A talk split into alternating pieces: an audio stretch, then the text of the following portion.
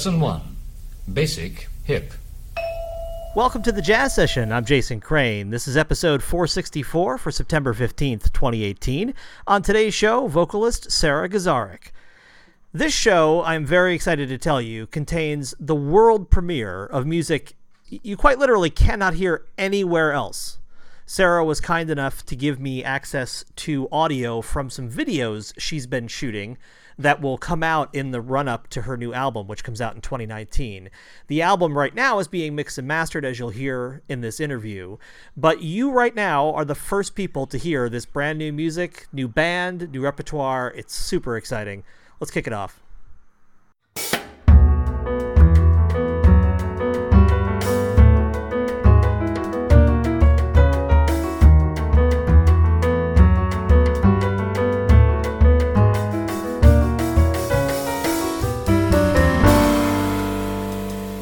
Jolene, Jolene, Jolene, Jolene.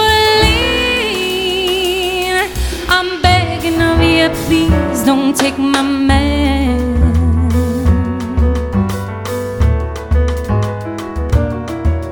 Jolene, Jolene, Jolene, Jolene.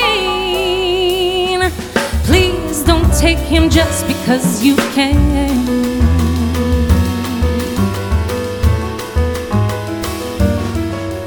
Your beauty is beyond compare with flaming locks of auburn hair, with ivory skin and eyes of emerald green.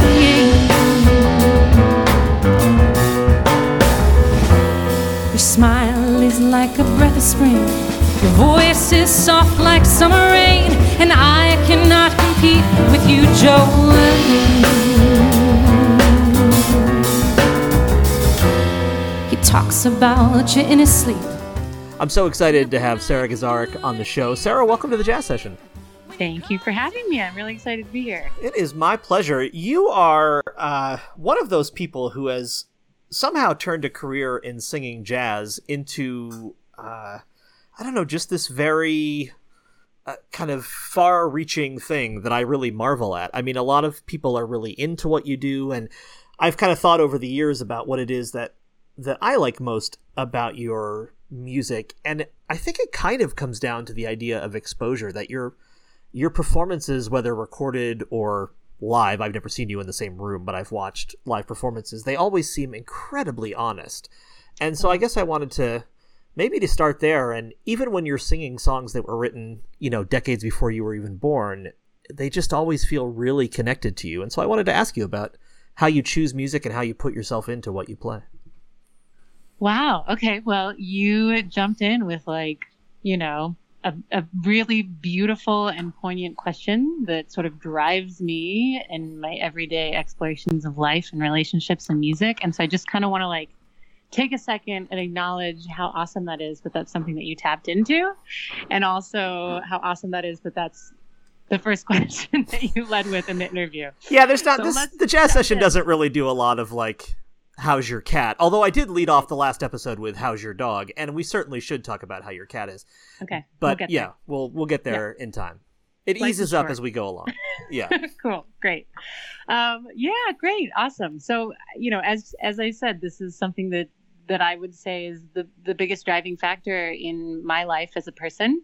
Um, I remember when I was in kindergarten, my my kindergarten teacher on my report card said that Sara thinks that my lessons interact her uh, social interactions.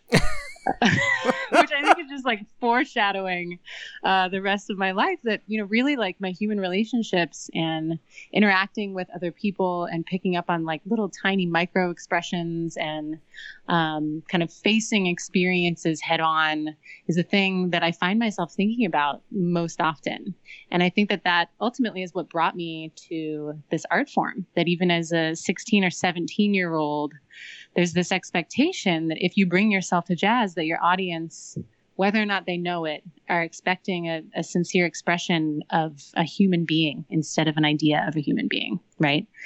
Um, and so it's always been for me anyway like the you know application of the instrument and um, mastery of of the voice and little tiny affectations and colors and tones and textures um, and you know left pinky and eyebrow and all of these things like what what brings us to the identification that something is authentic versus performative right? Like what is it about our interactions that leads us to believe that someone is actually comfortable in who they are and grounded in what it is that they're expressing versus someone who's clearly um, you know performing or or even just uncomfortable in a social interaction? And so i've always uh, kind of led with this idea that i want to be as comfortable sharing who i am with not only the people who i surround myself with but my audiences as well in an attempt to be expressive and not impressive if and that makes sense. it does. And to me, it seems like one of the difficult parts of that is that if you really get to uh, spend time at a at a micro level looking at things like your body language and things like that, I at least for me, I know if like if I think about talking when I am on the radio, all of a sudden I can't do it anymore. Uh-huh. And so how do you how do you get past that? Like, okay, I know all of this very well, and now I need to stop thinking about the fact that I know it and just be in this song again. Hmm.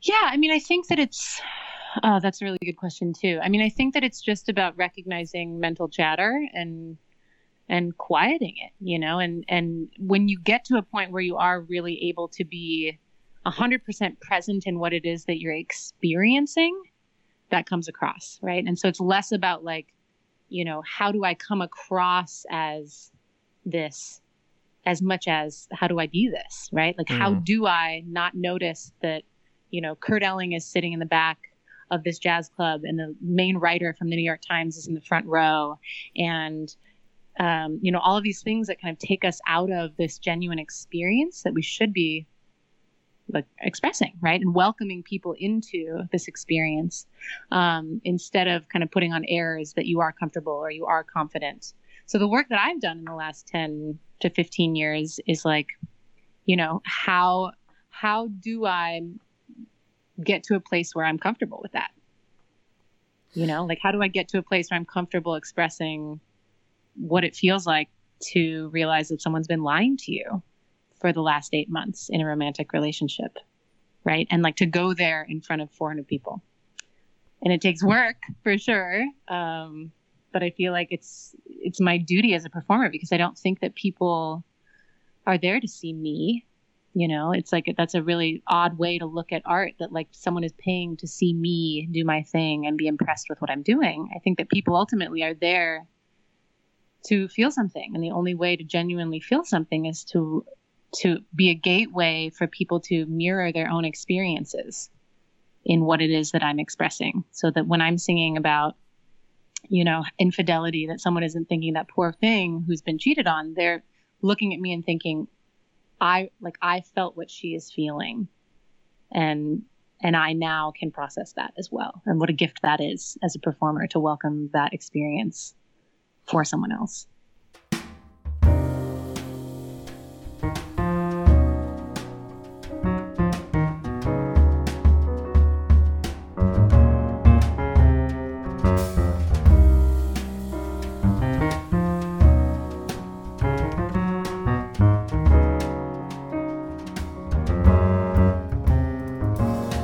Foggy night, a winding road, silent sound of afterglow secrets grow and flicker in the fading light.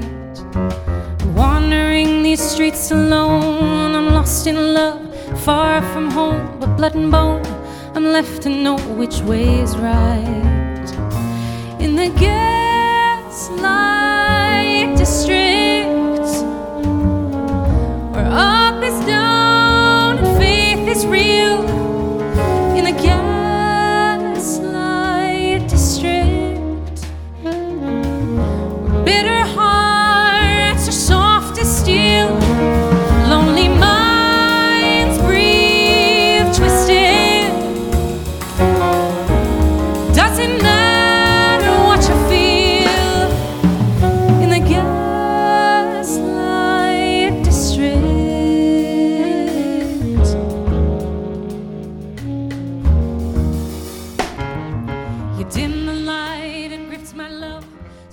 watching uh, the video that you made for the Gaslight District, um, and living in this, you know, this era that we live in, uh, where people are being very open about the things that have happened to them in in relationships, both voluntary relationships and involuntary.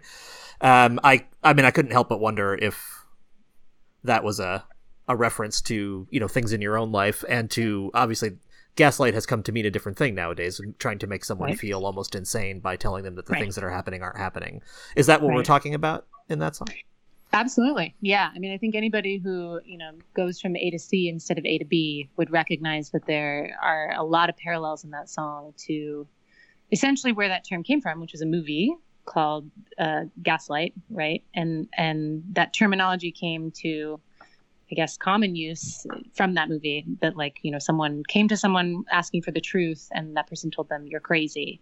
Um, this is the actual truth, even though that's the lie, right? And so kind Yeah. of having the rug pulled out from underneath you in a romantic context was just so jarring when you have someone who you think you trust and who you think you love who's telling you you're the reason why this isn't working, um, and that you're meant to swallow that pill, right?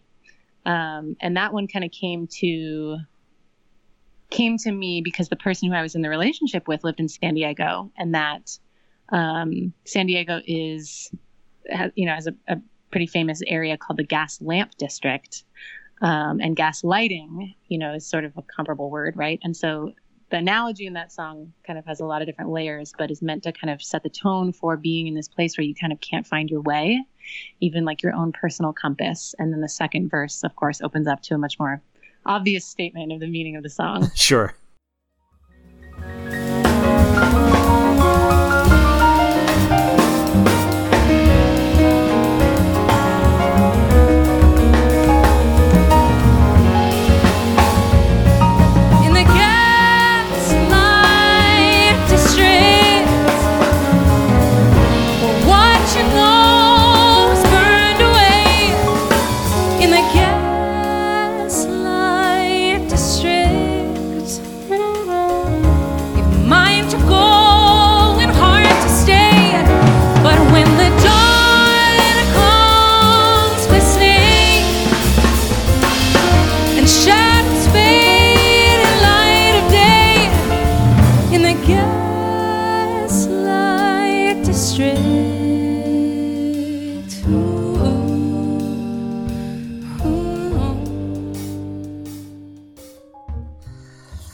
I've started, as you were right to point out, with uh, you know all the big, heavy "what is the meaning of life" questions, and so I think one, but one of the reasons that I first started, you know, kind of following you back in the day on social media when I first learned about you, and um, was because you're also a really, really funny. I'm not asking you Oh. questions that allow you to be funny at all, but like.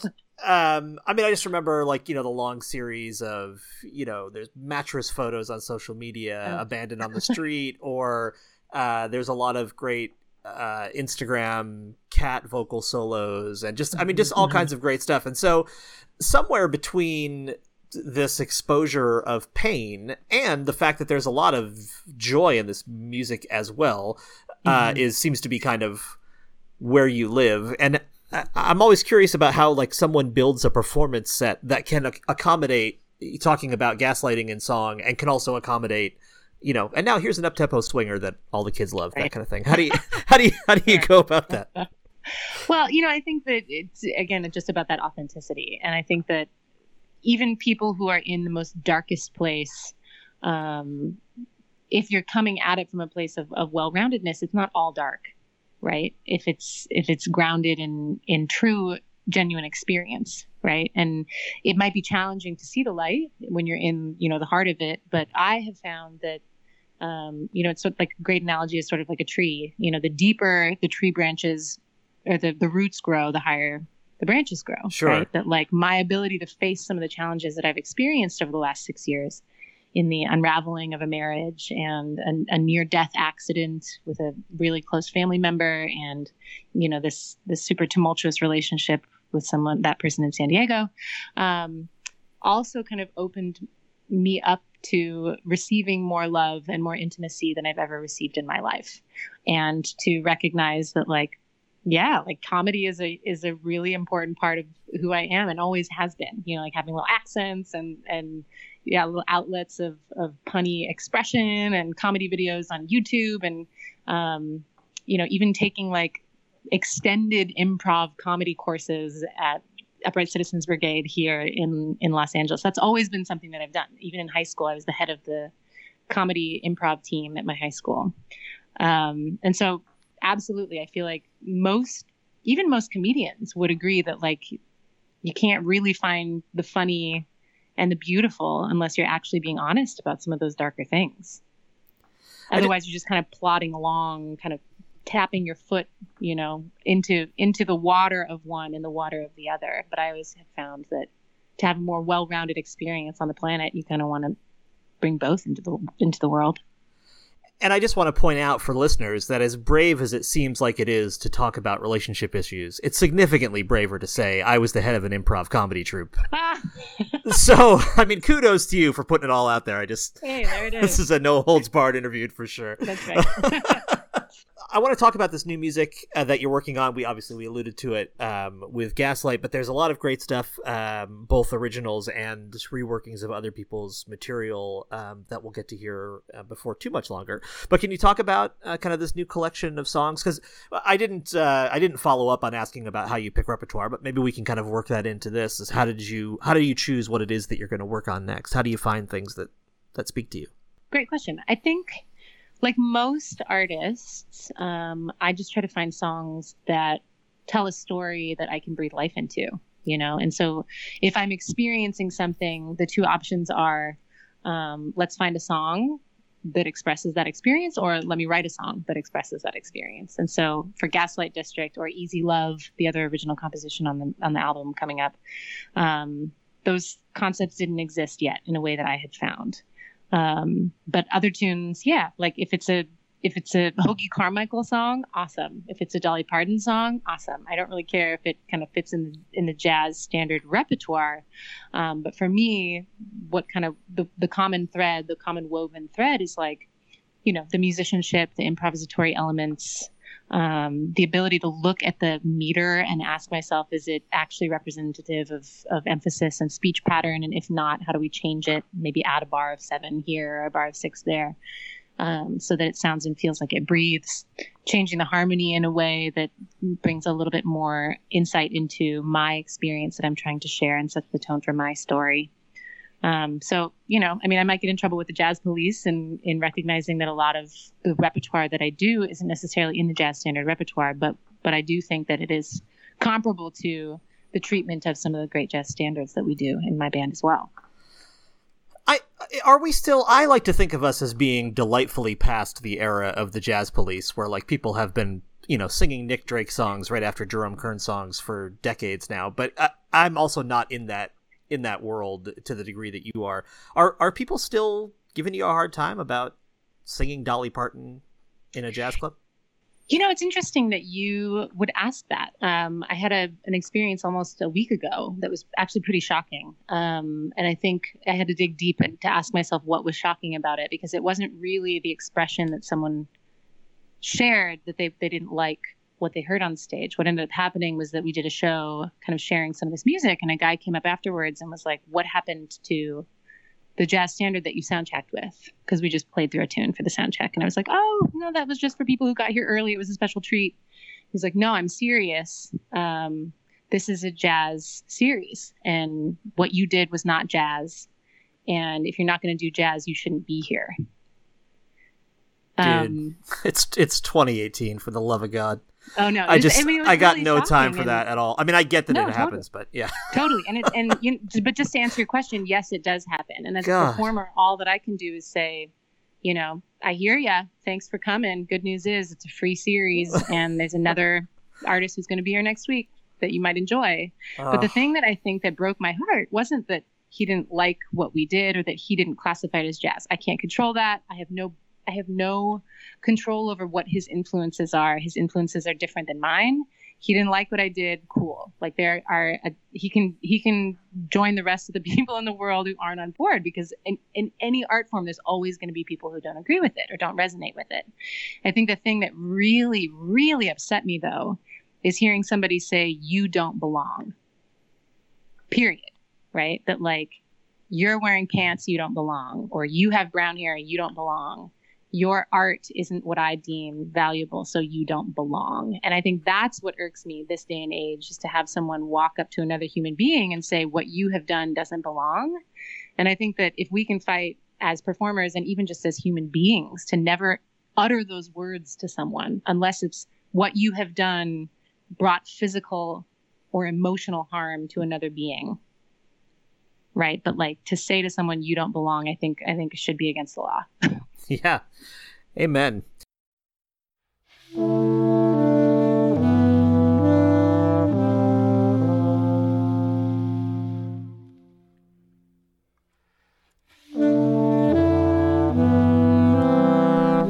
Let's take a quick break from the music to tell you about how you can support the show. Go to patreon.com slash the jazz session. That's P-A-T-R-E-O-N dot com slash the jazz session.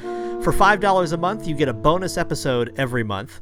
If we hit 100 subscribers, I will put out three episodes of the main show each month. Right now, it comes out on the 1st and 15th. We'll throw another main episode in there. If I hit 200 subscribers, it'll come out weekly. So again, patreon.com slash the jazz session. That's P-A-T-R-E-O-N dot com slash the jazz session. Thanks. sought for the open sea.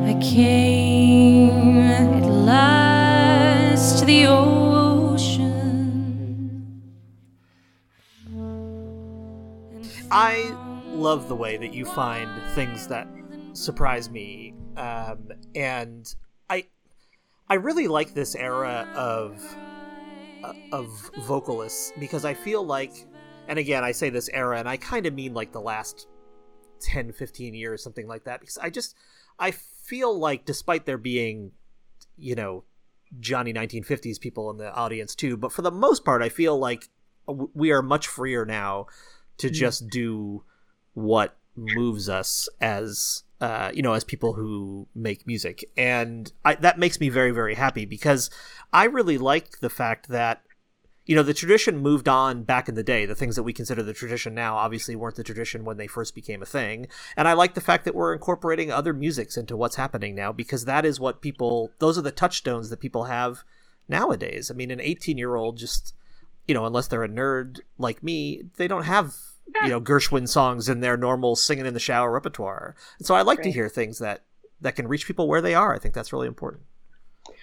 Yeah, and I think honestly, like you know, if someone were to ask me, how would you define jazz? I feel like the, the definition is still the same, right? Like it's meant to be, in my opinion, meant to be uh, an authentic expression of self, you know, and that like all that we can do is be honest about who we are. And so if someone wholeheartedly identifies as a Frank Sinatra impersonator or wholeheartedly as a human being, like an expressive human being, happens to sound like Billie Holiday and wants to sing that repertoire and is actually telling a story with it instead of, you know, a callback to an idea of a person, um, then so be it. You know, I mean, I think for me, I absolutely am moved by certain Stevie Wonder songs. And it's a story, as I said, that I want to tell because I think other people might identify it with it. Um, and that if I'm going to sing, you know, a song like Luck Be a Lady Tonight, it's my duty to do the work to figure out what that song means to me and to tell a genuine story. So I remember being reamed by a by a, a, a critic when I was 23 that I had recorded cheek to cheek on my first record. We had done a different version of it and kind of arranged it in a way that, again, told the story that I was trying to tell. And um, the review said something to the effect of, you know, this person is 23 years old. How how could she dare sing songs that were written, you know, dozens of years before she was born? Um, she should stick to songs that move her generation.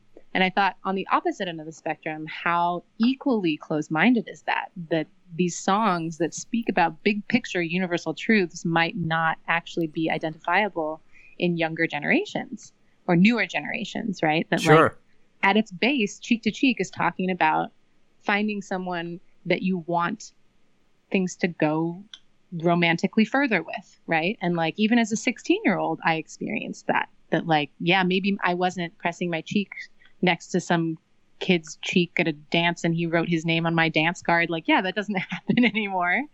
Um, but I did go to the movies with someone at 15 years old, and his leg touched my leg, and all of a sudden the movie fell away, and I didn't know if he meant to do that, and are we going to be boyfriend girlfriend, and where is this going, and you know, and and that's what my story was with that song, and and how unfortunate would it be if those songs died with the people who wrote them, because they absolutely speak to experiences that people of any generation have. Yeah, no, that's a great point, and a more nuanced uh, point than I was able to make just moments ago. Uh, um, and I, I do, I do appreciate that. I didn't mean to suggest that no one should ever sing Gershwin anymore. Oh yeah, Uh, no, but I just that we should meant that. include, yeah, that we should be able to include things that are not Gershwin. I mean, if you followed that guy's point, you know, we wouldn't perform Mozart anymore because obviously that was Right. written a while ago too. So. Right, and jazz in effect actually would be dead, right? Right. And those songs would Yes. be dead with the people who wrote them, which is just so sad. Yeah, yeah, I completely. But agree. again, it's like if if authentically I want to sing Jolene, I should sing Jolene. If I can actually like arrange it in a way that comes across, you know, authentic and and true to my experience, it might open the gates for somebody to genuinely feel something. And I think that's the point of this music. It's not a Beyonce, it's not a Lady Gaga where it's a an an idea of a person, a mythological being, right? Like people want a human yeah, and Yeah. that human isn't bound by the Irving Berlin songbook. And hearing your version uh, of Jolene, I was just reminded again, man, Dolly Parton can write. I Oh mean, my God. she's. It, it can be easy, especially with that song, because we've all heard it so many times. It can be easy to forget just what an amazing piece of writing that is. And that is a Yeah. that is a killer piece of music. Yep. Man alive. Uh, so you spend um, a fair amount of time teaching other people um, how to also find this authenticity, and uh, uh, so I guess I'll just ask simply: How do you how do you teach something like that? What do you tell students about how they should find who they are as a performer? You know, that's something that I've come to very recently, actually, in having some distance from the jazz academia world as a student and then spending some time in it as a, a young educator who's still trying to find her way in the world. Um, and now, eight years in, I've been teaching at USC for eight years. And um, even in the last year and a half, or, or even just this semester, I have sort of taken on the perspective of of an educator who's just in essence trying to help young people identify what excites them and recognizing that like that's okay.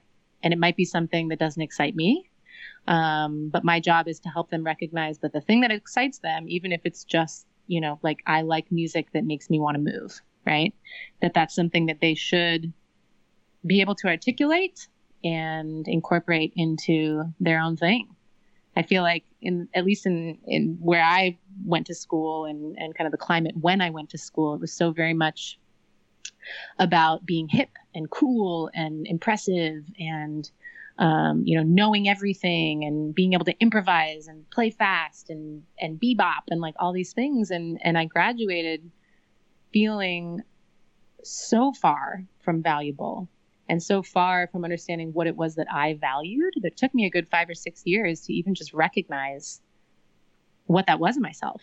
And and that continues to change. But you know, having someone say to me at 19 years old, the fact that you want to sit here and look at at Nancy Wilson's like lower left eyelid when she's singing a ballad and you're asking yourself like why do I get that she's mad right here, right? That that's just as valuable as analyzing Charlie Parker's bebop lines on confirmation, right? That like it, it's an, another form of improvisation. You're developing tools and recognizing tools of genuine expression as a as a means to an ends of sharing something, right? And that's the whole point of improvisation. Isn't to be impressive; it's to be able to go to the other side and express something. And I wish that I'd had someone say to me, that's insanely valuable. Do it and like fight for it, you know? And if scatting isn't for you, don't worry about it. Like try, you know, and learn it and, and dig and figure out if, if before you bail that that's something that you're sure you don't value. But, um, but just asking them what excites you, articulate it, let's do it. I feel like that's my, my charge as an educator. Yeah, and I think uh, I really love watching you sing. And again, I've never been able to be in a room where you were singing, but I've just seen you a lot of times on uh, on YouTube. And uh, because it does seem to me like, uh, oh, this is a person whose like entire being is in this song right now, mm-hmm. and uh, I want to be very careful not to sound like Wynton Marsalis right now. So I'm going to try and speak very carefully when I say that I have nowadays I live in central Pennsylvania, so you know, there was a time when I lived in New York City and I went to tons of shows, and some percentage of those shows I kind of felt like perhaps no one on stage was sure that I was there. Mm. And there's a you know, uh, yes, I get that Miles played with his back to the crowd, and but all those comparisons are awful. So I, I kind of want a little bit of acknowledgement that we're engaged in some kind of relationship when I'm sitting yeah. there. That's just right. it's important to me, and it, it doesn't have to be pandering to the audience. It doesn't have to be like kind of over the top Vegas style showmanship, although that's great if that's your bag. I just right. want to feel like whatever emotional response I'm having is in some way feeding into the performance. That's important to me. And I feel like when I watch you, even though again you're on a computer and we're it happened in the past, I still am getting that sense that the people in the room were affecting the way you were performing and and mm-hmm. vice versa. And that seems to me to be kind of the core of what making art, no matter what it is, is about, at least in my opinion. Yeah, and I think that there's a lot of people in the world who who actually, you know, really enjoy the the feeling of, of either quote unquote getting it right? And like having it be, not be standoffish that's not the right word but like you know that that you're kind of there for cerebral experience you know and that you're listening and kind of decoding things and kind of going along for that ride. And there absolutely is value in that because a lot of people pay a lot of money to hear that and I think also a lot of people kind of like feeling like they don't know what's happening, right? That like this is cool and hip and and I'm watching something happen that's complicated and people have spent years and years of their lives figuring out how to do this. Right? And and there is an avenue for that and there are people who absolutely love that. I feel like again, you know, just talking about what excites me, um, I just I feel like it's my duty to to to make sure that that's something that I'm that I'm doing on stage instead of trying to be an idea of what I think other people want.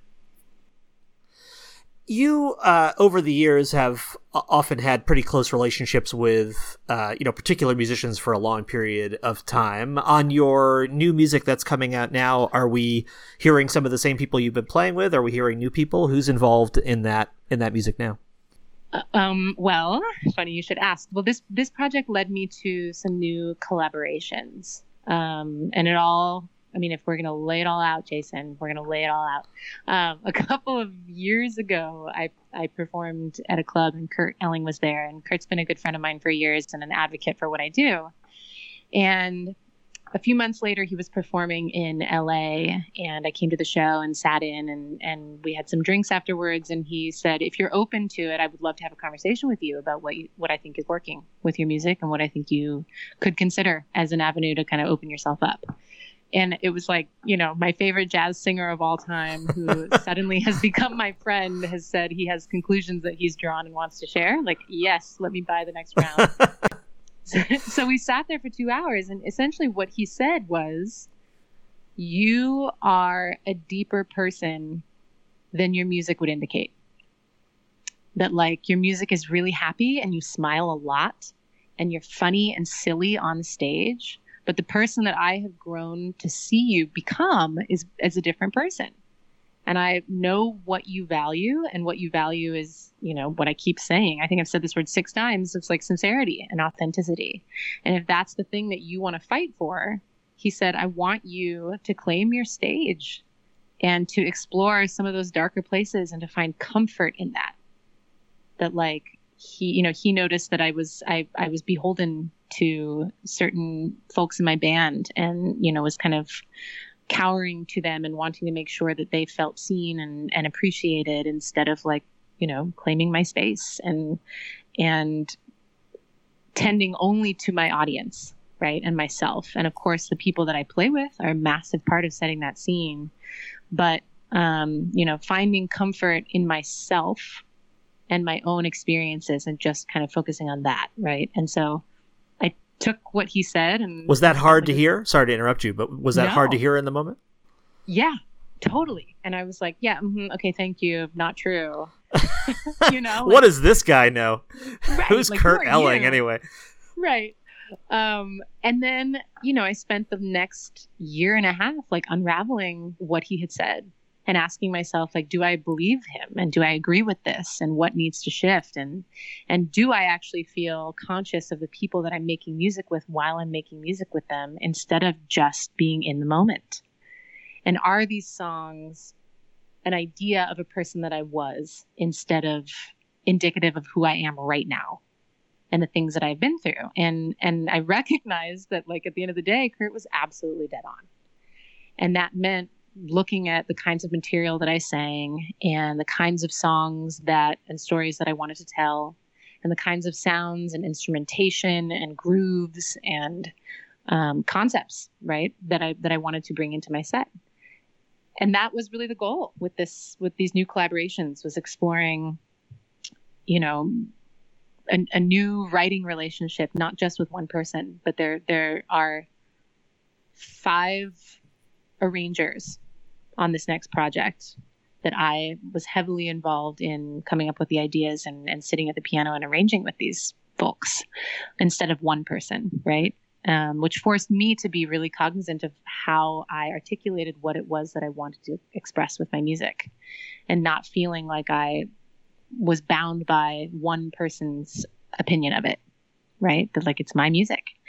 And um, it led to a much more sophisticated place uh, aurally and just in terms of the instrumentation, it's much bigger, right? So like it's there's three horns. We have alto saxophone and bass clarinet and trombone.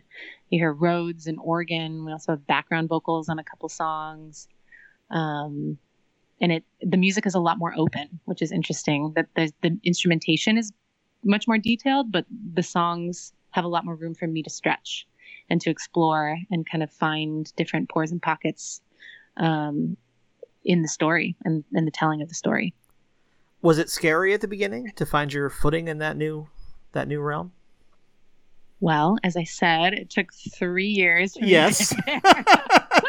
yes, So I guess that was implied. Yeah. oh my god yeah no it was really really scary and i think the thing that is the most scary is that it's it's me it's not it's not someone else's idea of me. It's not someone else kind of coming up with something and me liking it and doing it right? It's me saying this is the sound i'm going for and this is the story i'm telling and this is the arrangement instead of someone saying like here's an arrangement i came up with if you want to sing it right? And it's like a fun standard and you know it's fast or you know i sing loud. It's like there is intention behind every single note and intention behind every song and i had to be the one to articulate it which means that at the end of the day i'm the one responsible for it which is terrifying Yeah. Yeah, I mean that's a whole new level of agency over Right. your own career, which I'm sure to many people from the outside it looked like you had complete agency before. Um, but you know, to someone who knows what's going on on stage, like Kurt was apparently able to see more than that. right right Well, that's all very exciting. Um, when are we going to get to uh, officially hear what people have been hearing little snippets of on this show? Uh, we're going to be releasing some of the videos that the the sound is kind of pulled from. Uh, the snippets that you're mentioning, we'll be releasing those sort of as we creep up to the release of the album. And I think the projected release date for this one um, is in the spring or summer of 2019. Okay. Wow, so this is a, a very pre sneak preview that we're giving folks right now. That's pretty cool. Yeah, Jason, the record was recorded maybe two weeks ago. Okay. I mean, normally I like stuff a little fresher than that, but if it can be two weeks, I guess that's fine. no, Yeah. that's awesome.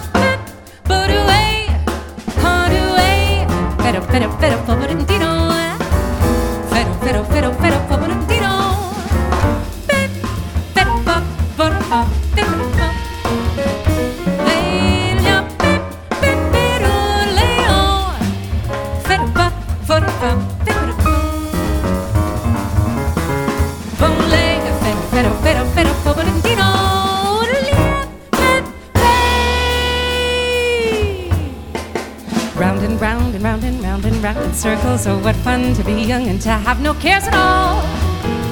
What goes up must come down, what goes round comes around. Life's a carousel, the world is one a big playground. Round and round and round and round keeps turning, goes so fast right before you can even blink an eye. What is lost can be found, what plot can't be rewound. Keep your feet on the ground when you're spinning round and round. Spinning round and around, spinning round. You know, given as you mentioned at the beginning that jazz session interviews are constructed backwards, um, tell me about your cat. Well, you know, this is a really important question, and I'm glad that we finally made it. I, I do know that it Uh. Believe me, anyone who follows your online content understands that we've now reached the important part of the interview, and I totally Yes. get that. Thank you. Um, yeah, my cat. Okay, so my cat, her name is Polly, and she's a long-haired gray tabby mix who I adopted from the ASPCA in Los Angeles about ten years ago. And she, uh, her full name is Polyester, but we call her Polly for short. See, there's that humor coming in. Um, and you're talking to the girl who, like, at 10 years old, named her hamster MC Hamster.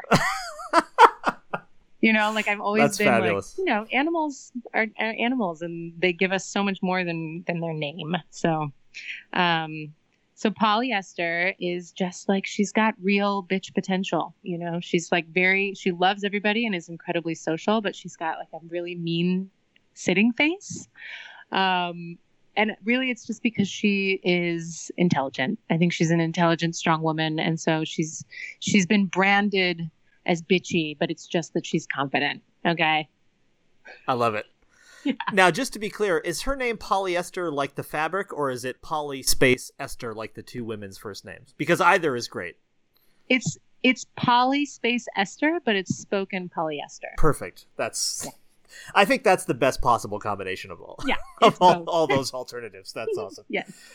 Um, so, uh, as people are uh, hearing this, this comes out on the 15th, which means, I think if I've got the calendar right, that last night you were performing with Helen Sung. Uh, Yeah. which of course I, great. I can't yes i'm sure it was wonderful but uh, as as we are speaking right now you're in the lead up to that and uh, and working on that music what's it like It's thrilling. I was just talking to a, a really wonderful jazz pianist named Dan Tepfer, who's a good friend of mine who lives in New York, about what it's like to collaborate with someone whose aesthetic is very different from your own um, and pushes you to a place that um, you wouldn't necessarily go, but that you're in love with. Like I, I love Helen Sung's music, and I haven't said that publicly about anybody. Like it's really, really thrilling to get to sing her songs. I think it, they it sounds contemporary, but it also sounds in, intentional and expressive.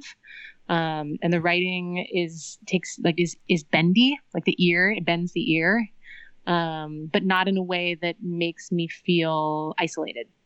You know, and the content is is fun, but it's also sophisticated, like it's real. You know, and, and it feels adult. Um, so it's great. I'm a I'm a Helen Sung fan to the maximum. Like really, truly. I hope that I hope that the collaboration goes beautifully and we do more things in the future.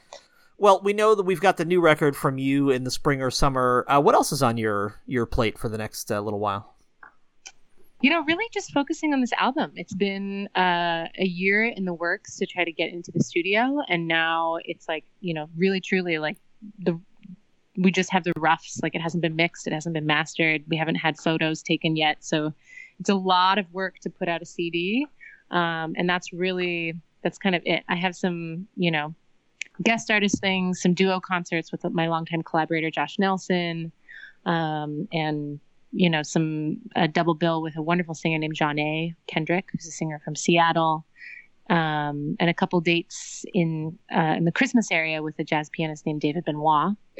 Um, but for the most part, I'm you know just kind of head down, trying to trying to get the CD out into the world. It's it's like my my incubating baby at the moment. So I'm just trying to take my prenatal vitamins so that it comes out beautiful, shiny wow jazz. Yeah, yes we have stretched that metaphor i think possibly past its breaking point that's lovely Oh no! Uh, no, it's awesome. I, let's we're totally leaving it in. Possibly it'll be all that gets left in. Uh, well, it's uh, I, folks don't know the the backstory, but I will just say that uh, we have near missed each other several times on the East Coast when you've been over there, and when I was uh, living there as well. And I've always wanted to have you on the show, so it's a it's a real thrill for me to finally make that happen. And I'm I'm so grateful that you were here and I just I love what you do, and to the degree that I know you, uh, you know, very slightly from the online world, uh, who you are as well. And so, thanks for taking the time to to be here today. Absolutely, thank you for all that you do for the jazz community and listeners and artists alike. It's a it's an honor to be on the show.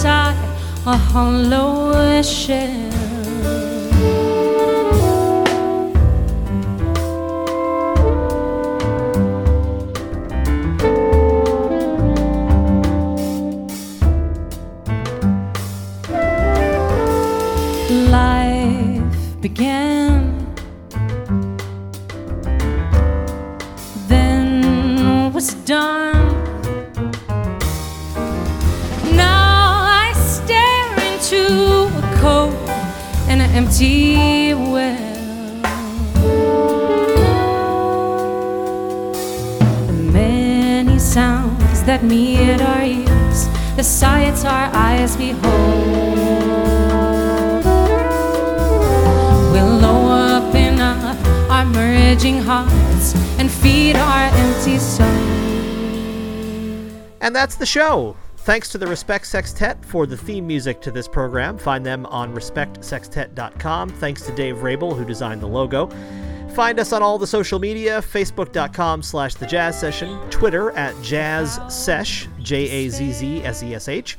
Please rate and review the show in iTunes. It really does help. And support the show for five bucks a month at patreon.com slash the jazz session. That's P-A-T-R-E-O-N dot com slash the jazz session. New episodes come out on the 1st and the 15th, so I'll see you back here next time for another conversation about jazz on the jazz session.